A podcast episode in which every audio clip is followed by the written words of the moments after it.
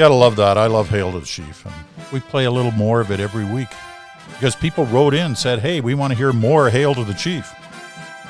We want to hear more Bruce. We want to hear more, perhaps, of a special guest. Well, we got all of that for you today. On the race next door, Hail to the Chief will play for somebody in the next few weeks when the Americans make their decision about who the next president of the United States will be. Will it keep on being Donald Trump or will it be Joe Biden? Well, we're going to find out. November 3rd is election day. And if you believe a lot of people, it's going to take a few days before we really know who won. I'm still of a belief that we're going to know on November 3rd, or at least the night of November 3rd, early morning of November 4th, but who knows? Um, let me quickly set the scene. We're 24 hours roughly away from the uh, final debate between the two contenders for the presidency, Trump and Biden. That will take place tomorrow night. In the meantime, Biden has been kind of holed up at his place in Delaware, prepping for the debate. That's normal, actually, for most presidential years where the election takes place and the contenders kind of huddle up in their homes or their offices and they work over with their staff how they're going to do in the debate, how they'll try to challenge the other person, how they'll answer the other person's challenges. So Biden has been doing what's kind of expected in these days before a debate, especially the final one. Donald Trump, well, you know, he never does quite what's expected. He's been tromping around the country, swearing and staggering from one rally to another, whipping up his troops.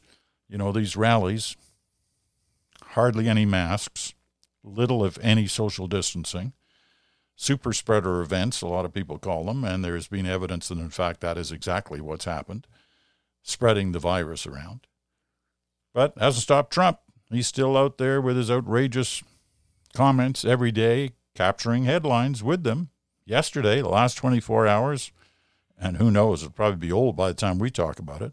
But uh, in the last 24 hours, he's demanded that his Attorney General, Bill Barr, throw basically throw him in jail. The Biden family, all of them. They're corrupt. They're the most corrupt family in the history of the United States. Something like that. That's the kind of thing Trump has been saying. But don't stop there. Throw Hillary Clinton in jail. Throw Barack Obama in jail. Throw them all in jail. This is unheard of you know, in, for the United States, for anywhere in the kind of free world, the demanding that you place my opposition, who just happens to be leading in all the polls, throw him in jail. But that's what Trump's been saying. Now, the other thing that is kind of out there in terms of the lay of the land are the polls. And all the polls, as just indicated, seem to favor Biden right now. Don't seem to favor, they do favor Biden. There's been a little tightening up in some of the back uh, the battleground states, but not a lot. The national lead, for whatever it's worth, is still around double digits, around 10 points, which is huge. That's a huge lead. So that's kind of the state of the play. Let's bring in Bruce from Ottawa, the Race Next Door's co host. And Bruce last week was out there saying, hey, this is all over. You know, it's all over but the counting. It's done deal. Trump is cooked. You couldn't be any more out on the limb than Bruce was last week. There is no walking back from there. It's kind of like Lindsey Graham, way out there. So here we are, less than two weeks away from the election, Bruce. Are you just a tiny bit nervous? Well, Peter, look, we're all way out on a limb. The world is out on a limb. So if you're not, if you're watching this election and you're not nervous, I don't know what glasses you're using to watch it because I'm looking at it every day and I wake up nervous and I go to bed nervous. But it doesn't mean that I think that the outlook that I provided last week is wrong. I just feel like I want this to be over. I want the world to return to some greater sense of normalcy. I want to believe that America is what America has always presented itself to be. Um, so I'm going to be nervous, and you can ask me every week, and you should. Uh, but I still don't think that um, this looks like looks like an election that Donald Trump is positioned to win. And I say that in part because at every juncture in the election campaign, and certainly at every juncture in the last week, whenever Donald Trump has run into something hard and found that people resist what he's saying, instead of doing what people normally do, who are sitting on top of, fueled by billion dollar campaigns with plenty of smart advisors around them, which is to say, hey, that didn't work. What do you think would work better? Why don't we try something else? Instead, he does one of either two things. He goes, I think I better say that again, and I better say it in front of a bunch of people who are going to react to it with just so much enthusiasm that the rest of the country can look at that and go, these people are nutty. Or I'm going to change the channel and say something even crazier than the thing that got me into trouble yesterday, like, why doesn't my attorney general arrest my opponent? And why hasn't he done it by lunchtime today? And so that's the that's the campaign that Trump has been running. And every day I turn on the news like you do and all the panels and and I hear people say, well, here's what he should do, or here's what he might do, or here's what he could do that would be a little bit better than that. And at the end of those panels, what does everybody say? But he probably won't because he's never shown any interest whatsoever in taking the route that looks like it more might be more successful because usually that has some sort of vague implication that he did something wrong or that something that came out of his mouth was less than perfect and I don't think he's able to say that. I don't think he's necessarily able to think that. So I kind of look at the debate tomorrow and the, the rest of the campaign and say, look, Trump is most likely to beat Trump. And if Trump can't beat Trump, nobody else or nothing else can. And so I'm still kind of confident, but nervous as a cat. That's, that's okay, well, let's get another professional opinion in on this as we bring in our special guest for tonight's race next door, and it's Gerry Butts. And if you know the name Gerry Butts, as you should, if you follow follow politics at all in Canada, Gerry uh, was, of course, the principal secretary to Prime Minister Justin Trudeau. Did two campaigns with uh, with uh, Prime Minister Trudeau.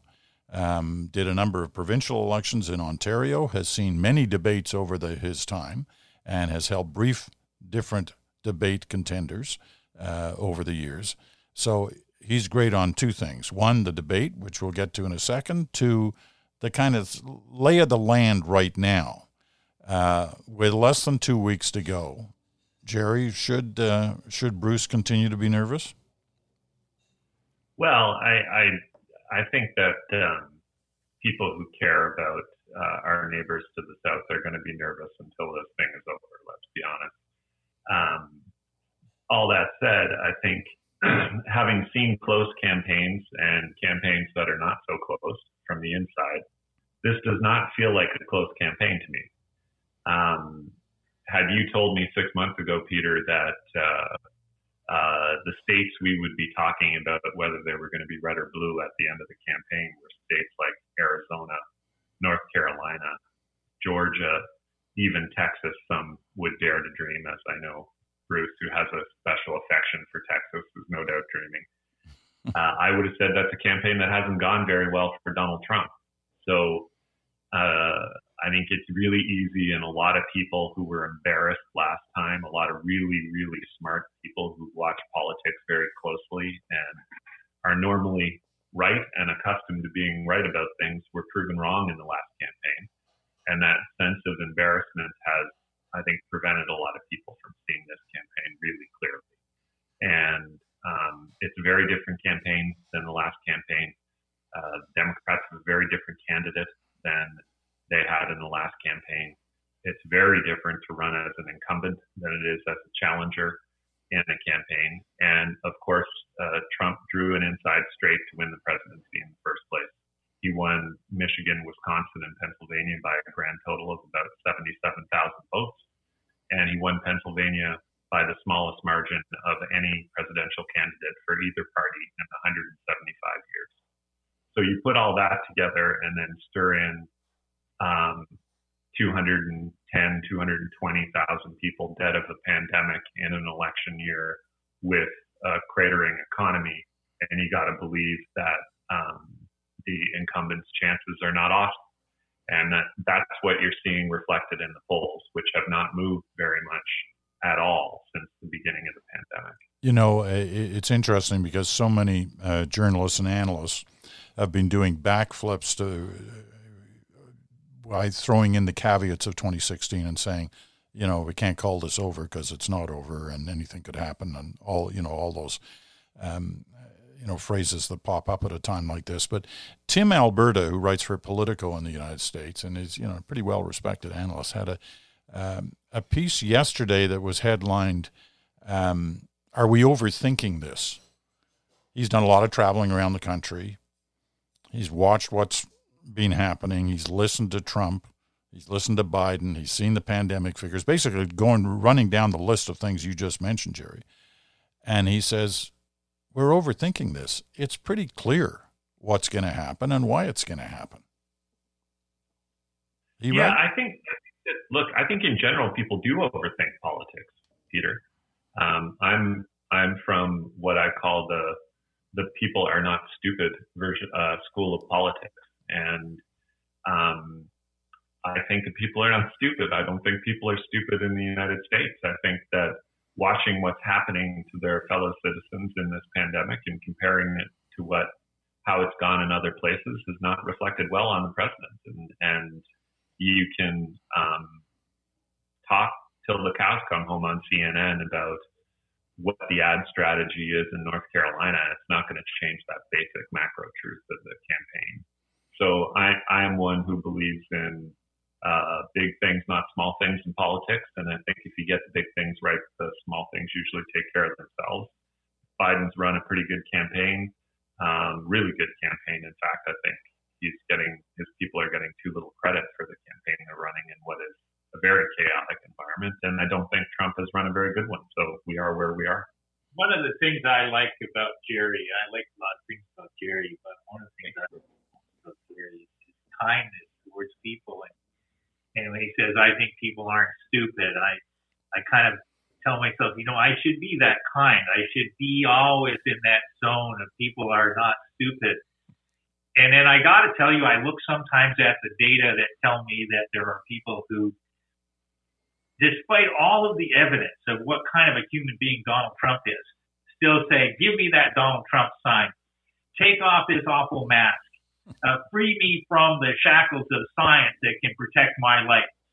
It's hard for me to be as generous in handing out the smart, not stupid uh, plaudits as Gerry was, and I admire him for it. I'm going to try to do better, but there is a certain part of me that wonders, like, some people maybe aren't as smart as other people are. And I know that probably we're going to hear from people who, who think that that's obnoxious and, and arrogant, and I don't really care. But uh, as I think about how I would prosecute this last little bit, I think one of the biggest challenges for uh, for Biden is that I've been in campaigns where you know, if you're running against an incumbent and they've done a pretty good job or they're not very obnoxious to voters and there's really not that many things you can stick them with. And one of the problems that Biden's got is like, well, do I go in and say, you know, hey, this, this week we found that he paid, Donald Trump paid more in taxes to China than he did to the United States? Or do I say he stood by and said, hey, let's lock some kids up in cages and now we can't find their parents? Or do I say he drove the deficit up to $3 trillion? Or do I say he told us that the COVID pandemic was going to go away on its own and then 200,000 people died because he didn't do anything? Or do I say yesterday he told his attorney general to get on with locking up his opponent and he wanted his last opponent that he had to be locked up too. This is kind of a, a litany of opportunity from a debate standpoint, the likes of which I don't think any of us have ever seen before. And one of the challenges I think for Biden, do I use any of that? Or do I just do I just kind of brush over those items and sort of remind people so that they go on their way and go, yeah, yeah, yeah, there's really nothing else to see here but a disastrous term of office. And we just have to get on with what we need to get on with. So apologies to people who didn't like me saying maybe not everybody is smart, uh, but I felt like I had to kind of say that. Course correction. I, I think it's an it's an interesting point in the context of the debate because you've prepared people for debates. Bruce, I've helped on that front in different campaigns with different people as well, and it's always a particular challenge, right? That if there's more than one debate, each each of those debates has their own uh, particular challenge to it, and usually their own discrete objectives. In this debate, I don't think it's Biden's job to prosecute a case against Donald Trump. I think it's his job to um, try as much as possible, and it may be more possible given the muting capacity uh, of the host, which I'm sure lots of people used on their couches in the United States in the last uh, last debate it may be that easier for him to get a word in edgewise, but his role is to speak directly to people. You know, one of the common misconceptions I find in the way politics is covered between the way uh, the differences between the way politics covered and the way it's practiced is the way debates are perceived, right? That reporters, journalists, analysts, pundits look at debates and they've got a checklist of things that the candidate needs to do to be seen to win the debate. And the most common is the knockout punch. Who's going to have the knockout punch? Pull over, didn't draw blood. You know, exactly, exactly. And it's different from the way, at least in my experience, citizens watch debates, which is one of the few unfiltered attempts they get to evaluate these candidates, these men and women, without um, a script in front of them, without a pre-recorded message, that they actually have to sit, stand there and convince them to vote for them. What am I going to do for you? Why should you vote for this guy or this gal and not the other one? And there's something, even in this day and age of social media and prepackaged politics, there's something about the crackle of that live interaction that can be decisive for people. And um, I don't think it's Biden's job to sound like uh, Jake Tapper on CNN or uh, any other pundit. I think it's his job to look into the living rooms of the United States of America and say we can do something about this if we pull together. Um, yeah, I, on behalf of journalists everywhere, let me enter the, this discussion. As one who, of course, never in all the debates I covered ever used the phrase knockout punch. Much. that uh, for sure that is something that journalists look for. There's no doubt about it. They're looking for the clip. They're looking for the moment uh, in a debate or the series of moments.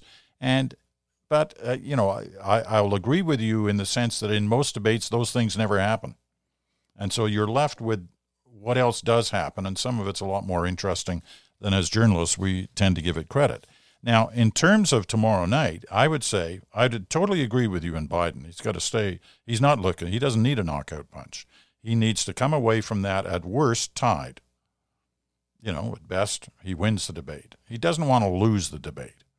He doesn't want to give any sense of momentum, I would argue, to the other side at this point.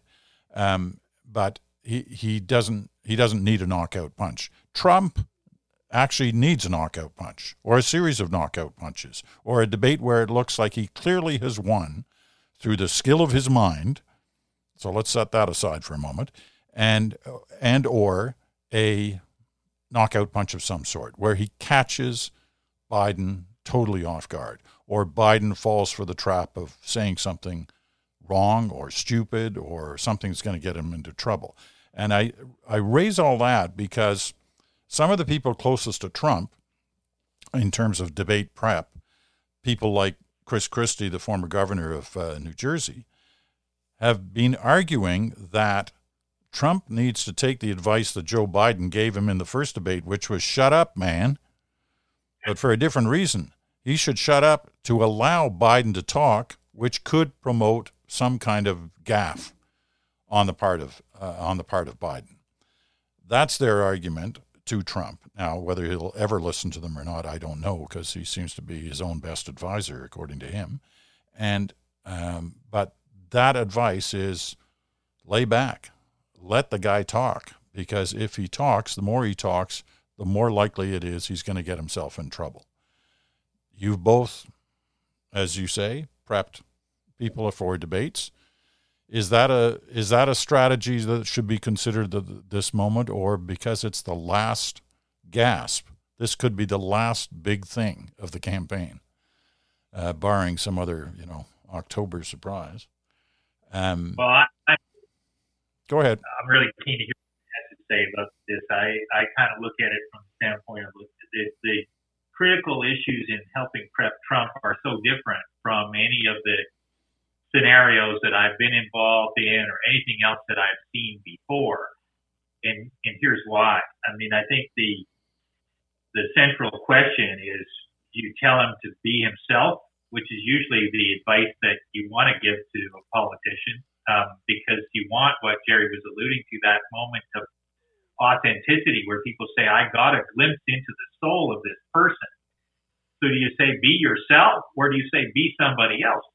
and every iota of evidence is saying be somebody else, be not yourself. Um, but he doesn't do that. He, does, he doesn't seem to be on receive for that message, and he seems to have fired all the people who uh, might have sat around him and said, you know, maybe don't be that version of yourself, or find some other nice way of saying you are not working with those middle ground voters who are saying there's too much chaos, you're too reckless.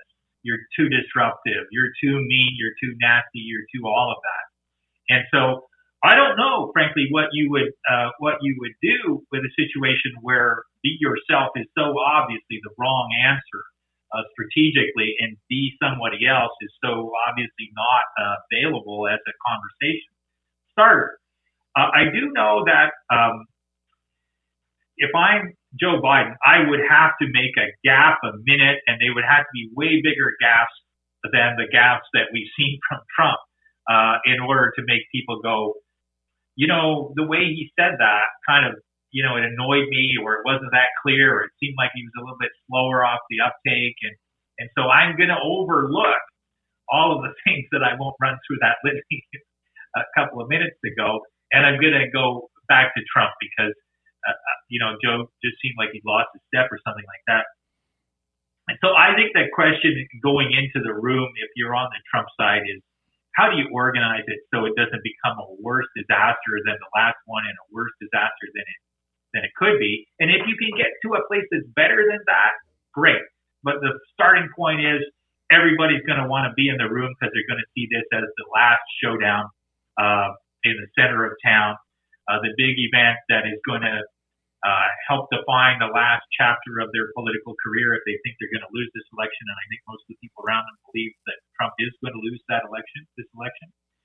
Uh, but as many people as want to be in the room, almost nobody should be in the room. It really works better when there aren't five people deciding that they have to kind of disagree and kind of agree with each other so that the candidate hears too many different sounds and ends up not being sure because usually at that point, you're talking about people who are pretty articulate, who are pretty good at marshaling an argument, and who know that the nature of the thing is if you just say, oh, I agree entirely with what that other person said, then the next time maybe you're not going to be invited into the room. So there is that dynamic. It's better if there's almost nobody in the room. And then there's two other things to avoid.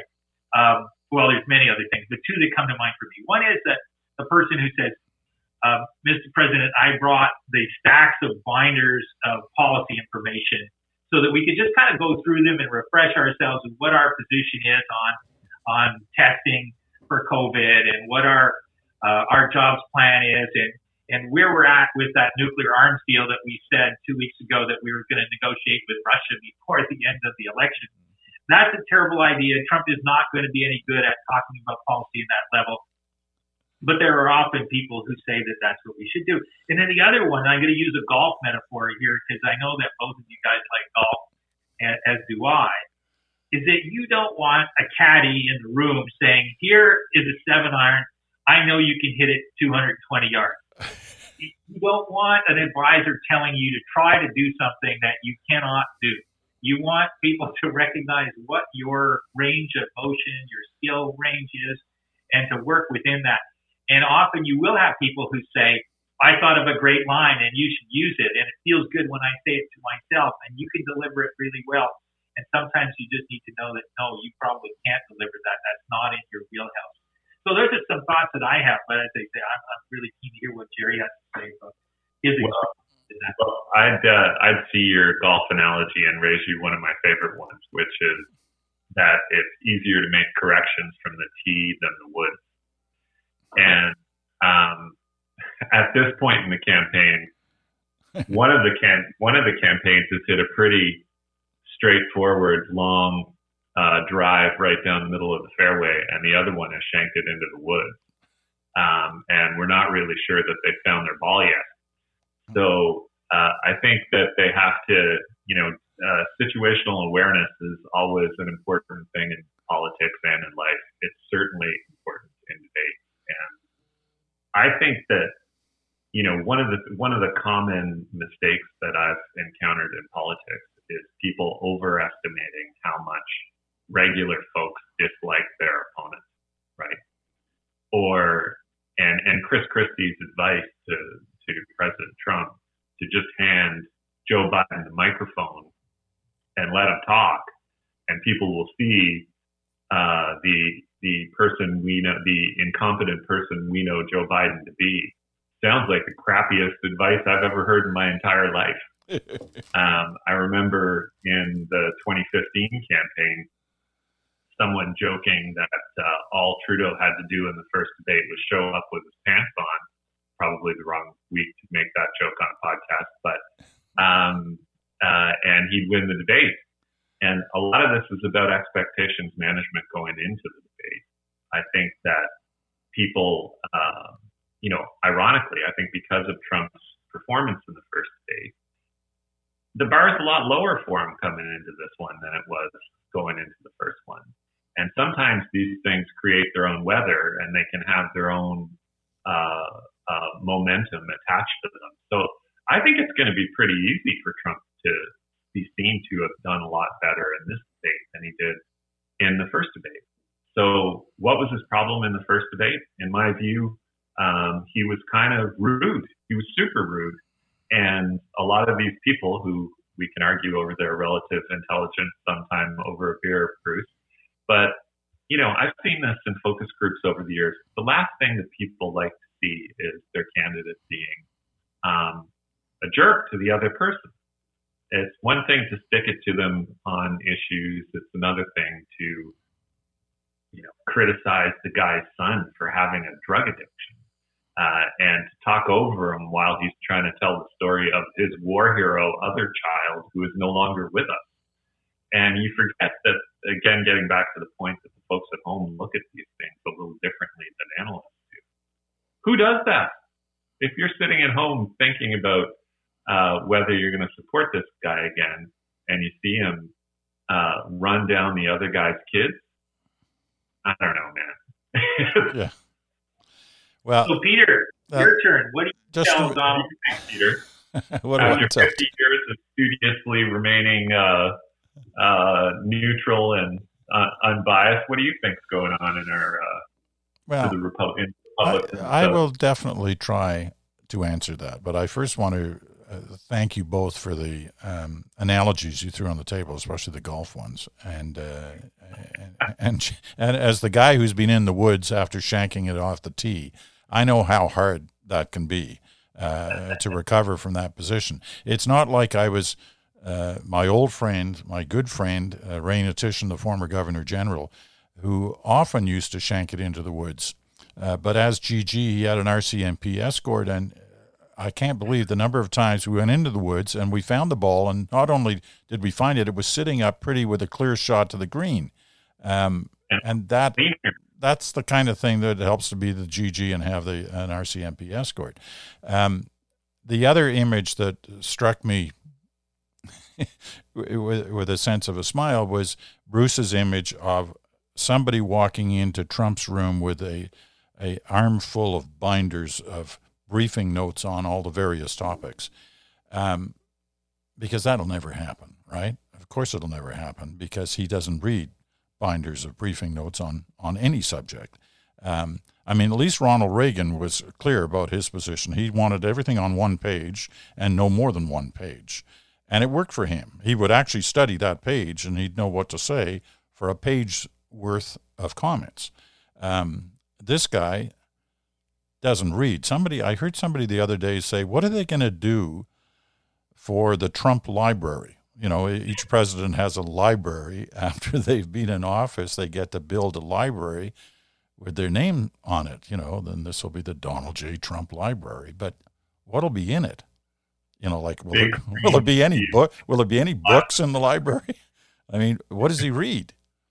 You know, there've been some famous interviews where he's been trapped on, on on uh, on what he uh, allegedly or what he was claiming that he'd read, and it turned out, of course, that he hadn't. Um, anyway, I digress. What was your question? Who's going to win? No, your advice. What would you tell Donald Trump and Joe Biden to do? You got to kind of step into that role of political advisor. Well, look, now. it's a very different than it was at the first debate, whenever that was. What was that, about three weeks ago, three or four weeks ago? Then yeah. everything was possible for Trump. But he he ended up doing what most incumbent presidents have done in recent memory. He kind of bombed on the first debate. Um, Obama bombed. George Bush bombed. Ronald Reagan bombed in that uh, his 84 debate, first debate. Um, but he was able to recover uh, by the second debate. Now, this guy cancels the second debate. He, he basically chickens out of the second debate. Now it's just the third debate, and everything is resting on it. And there's only 10 days to go by the time this thing happens 10, 12 days. So you're not going to change a 73 year old guy who's got his back to the wall and he's got less than two weeks to go. I think you say to him, pick the topics you're most comfortable with. We'll give you any information you want. And you got to go out there and you got to deliver the moment of your, your life. Because at this point, you have nothing more to lose because you're going to lose. You have everything to gain if you perform well. So perform on the ground that you know best. It's too late to teach this guy something. He's going to be, he is what he is, right? Um, and I, that's a very different approach than I would have taken a month ago going into that debate. But on this one, tomorrow night, he's got to be on ground that he's comfortable with and if he wants to go crazy, then he's going to go crazy. He's gone crazy throughout this campaign, and he still has 40% of the vote, right? Which is perhaps the most remarkable thing about this campaign. That he still has his base, who he's been catering to and sucking up to for four years. He still has them. He's not going to lose them tomorrow night. If he's going to gain some votes, he's going to have to figure out how, how he does that. Stop catering to the base, start catering to those, especially those Republicans who've abandoned you. So hit on the key areas that brought them on your side initially. Um, but I think, you know, I, I think that's the the best I could uh, offer advice. I'm not the, the kind of pros that, that you guys are, but I just think it's you know it's too late in the game to suddenly. What do you tell Joe stuff. Biden? I tell Joe Biden that, that I, I see the biggest problem for Joe Biden. I actually do have some sense of agreement with Chris Christie, who, uh, you know, who I've occasionally been a fan of and occasionally not been a fan of. But here's here here's why I would say that argument works. These this debate, like the first one, has these two minute holes that the candidates are supposed to fill themselves. Now, two minutes, as you both know, is not 10 seconds. You've longer got, than a sentence. Yeah, it's longer than a sentence. It's a complete thought, it's a couple of thoughts. And if you're put on the spot about whatever it may be health insurance or the pandemic or uh, negotiations with Russia or whatever the, the issue may be, you, you've actually got to think that through how you're going to spend those two minutes and you've got to pull it off, or you could sound like a, a blubbering fool. And that's what Trump didn't allow him to do last time. We'll see if he does this time because of, you know, maybe he'll have a different strategy. The microphones are going to be muted for whatever that's worth. That's not going to stop Trump from shouting at him if, if that's what he wants to do. Um, Yeah. But I think those those two minute holes in the debate, and there'll be a dozen of them, um, are, are are pretty important for Biden. And I bet you that's what they're drilling him on. They know all the subject areas, so he'll know what he needs to say. Well, there's there's an interesting uh, uh, another golf analogy, and we'll turn this into the golf channel. It'll bump the view, bump the listeners. yeah, exactly. Well, well, it's one thing to hit a eight foot putt on the practice green, right? But Joe Biden's standing over one to uh, win the Masters right now. Yep. And you can get the yips at those moments. So Bruce, Bruce does that. Bruce does that all the time. Remember him getting the yips over a two foot putt in Scotland a couple of years ago that would have won him the Right. Scotland Cup. But he got the yips, and he was he was way wide on the putt. It was it was embarrassing. We felt bad for him, and I uh, can three putt that eight footer to win if I'm Joe Biden. It's kind of how I see the numbers. Right. and I am good at three putting that eight footer. Um, voice of experience. but you know, I think there's just a couple of other things that, um, that I just wanted to mention that are occurring to me here. One is that if, if there's one thing that's different for Trump heading into this is that uh, we've seen a lot of signs in the last 72 hours that uh, his party, not to say Fox News but his party is fed up uh, with him, and they're worried that his behavior is putting more of them at jeopardy, in jeopardy, and that they need to survive him if they can, and he needs to not be allowed to do more damage to their uh, candidacies than he already has. And this is particularly relevant in the Senate, where there are maybe eight Senate seats which are uh, Republican-held seats now, and which are in varying degrees uncertain uh, in terms of how they're going to fall. And these people have had to uh, stand by, they haven't had to, they've chosen to, I should say, stand by Trump, not criticize Trump, accept his threats, uh, accept the intimidation that they would be primaried within their own party. Um, and the deal that they were making was what? They would remain kind of un, uh, unattacked by Fox News, uh, on the inside somewhat, riding the coattails of Donald Trump. But those coattails look pretty shabby right now. And these people have to think about themselves, or they will think about themselves. And and I think that how Trump performs tomorrow, if he's not better than he was, and I kind of I'm with you, Peter. Like if if if being a jerk is what won him 2016, and what has kept him able to do what he's been doing for four years, then he's going to go in tomorrow night and he's going to be a jerk again because it's the kind of the natural emotion that he's got, and it's kind of uh, he doesn't really know that it's a losing formula. He sees evidence that he's not winning, but he blames it on everybody else. And so I kind of feel like those people are just standing by, looking at this as Senate candidates, and they're going, I may have to put more distance between myself and him uh, if he continues to act like this. Before you go on to your next point, can I just make a point about that? Because, you know, there's a special place in political hell for people uh, who who do that sort of thing. Like, are you you mean to tell me if you're if you're Senate if you're Ben Sasse that the scales have fallen from your eyes about Donald Trump, that these uh, Republicans who have supported him through thick and thin every step of the way, while they were, um, you know, putting kids in cages and they were uh, doing all of the things that you listed earlier. What has changed in the last two weeks? The only thing that has changed in the last two weeks is that they now now have grave doubts about his impact on their own electoral fortunes, right? So there are a lot of reasons that people are turned off by politics.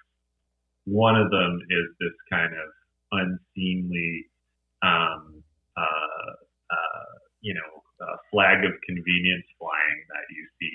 Wasn't there a senator from Texas uh, just this week who said, "Well, I broke with Trump on the deficit and this and that and the other thing, but I did it privately." Well, Because I'm a gentleman. they're entitled to wonder whether or not that's of any particular value to them. Uh, I take your point. I agree with you completely on that. Yeah, I mean, po- politics is a team sport. You're either on that team or you're not, and you don't get to go out and say, "Well, I didn't agree with that play call six games ago when we lost to the Patriots."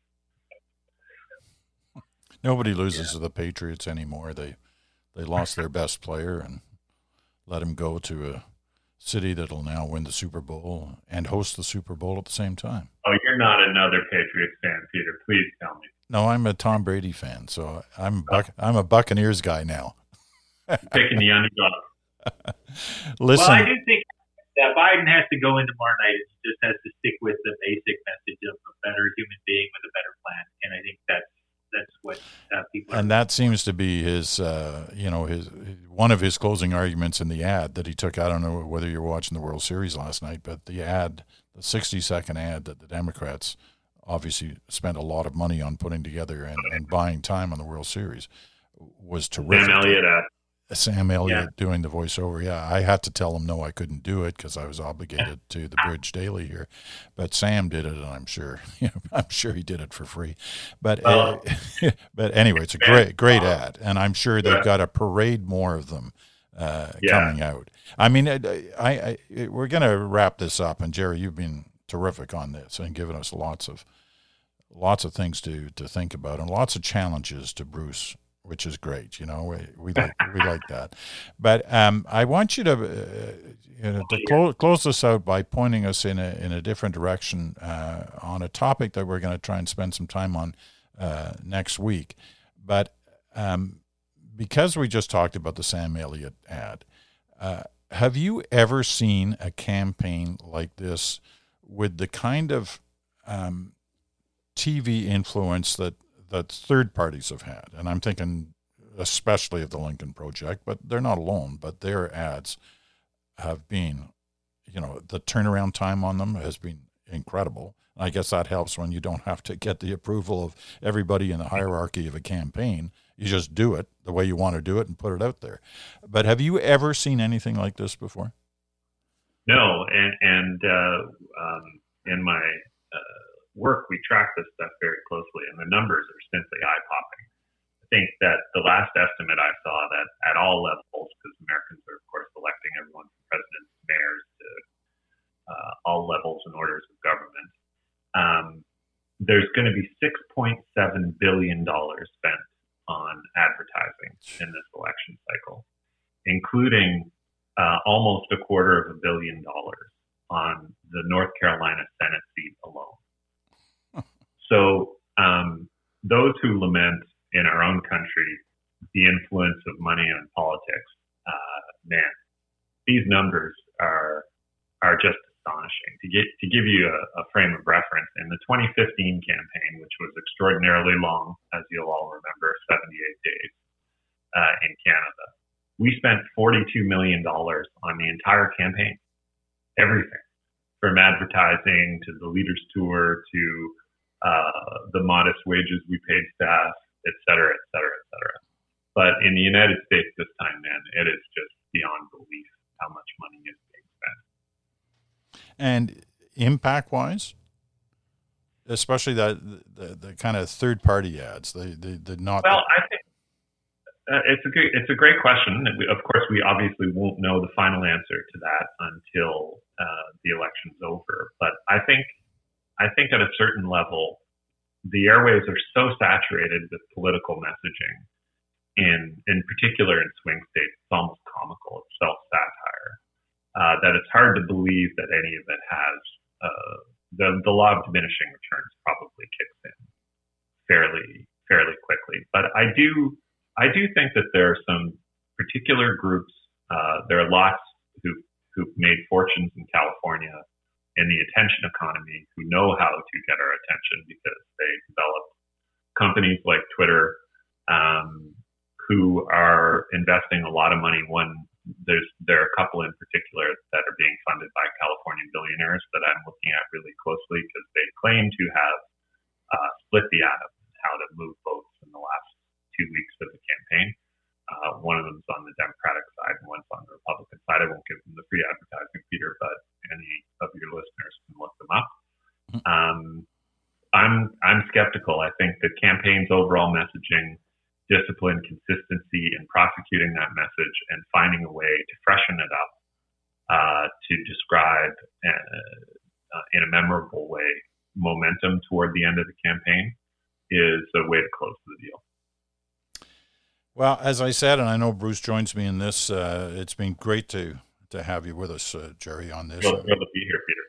And we look forward to uh, you know touching base with you again. I I got a feeling this story, uh, no matter what happens on November third, ain't going away anytime soon. Uh, it's going to be a very interesting next few months, if not next few years. And Bruce, as always, uh, great to talk to you, and we look forward to talking to you again. Really appreciate it. And if I could just guys, both of you stay healthy and well, and I hope your families are uh, are very well. Absolutely, and the same to yours. Um, and for uh, Bridge Daily listeners, the race next door will have a special edition on Friday, so the day after the debate, and with another special guest to kind of talk about what happened and what difference, if any, that it will make. But for now, that's the race next door on the Bridge Daily, the podcast within a podcast. I'm Peter Mansbridge. Thanks for listening. We'll talk to you again in 24 hours.